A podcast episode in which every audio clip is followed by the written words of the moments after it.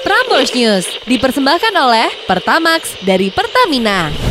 Franchise kue krim puff populer dari Jepang, Beard Papas, bakalan nutup seluruh gerai di Indonesia kaulah muda.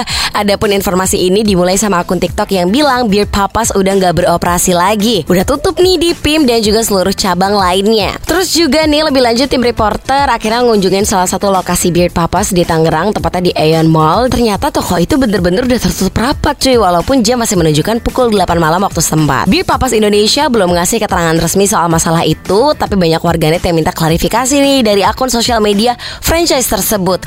Waduh, jadi pengen kaulah muda. Wah serius lu nih Bel Ya kalau misalnya gue balik ke Makassar oleh-olehnya apa dong di bandara Kan itu yang paling sering dibawa Kalau misal dari keluar kota Simple, enak Mana di Makassar baru buka lagi Ya mungkin kerak telur bisa pak.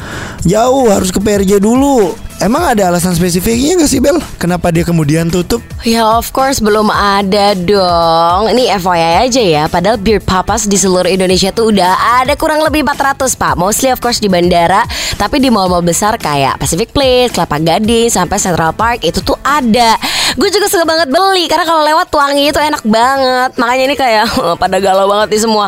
Ada netizen yang bilang Klarifikasi dong Min. Belum ada statement resmi dari perusahaan nih. Kami butuh kepastian Dan semoga nggak jadi tutup ya.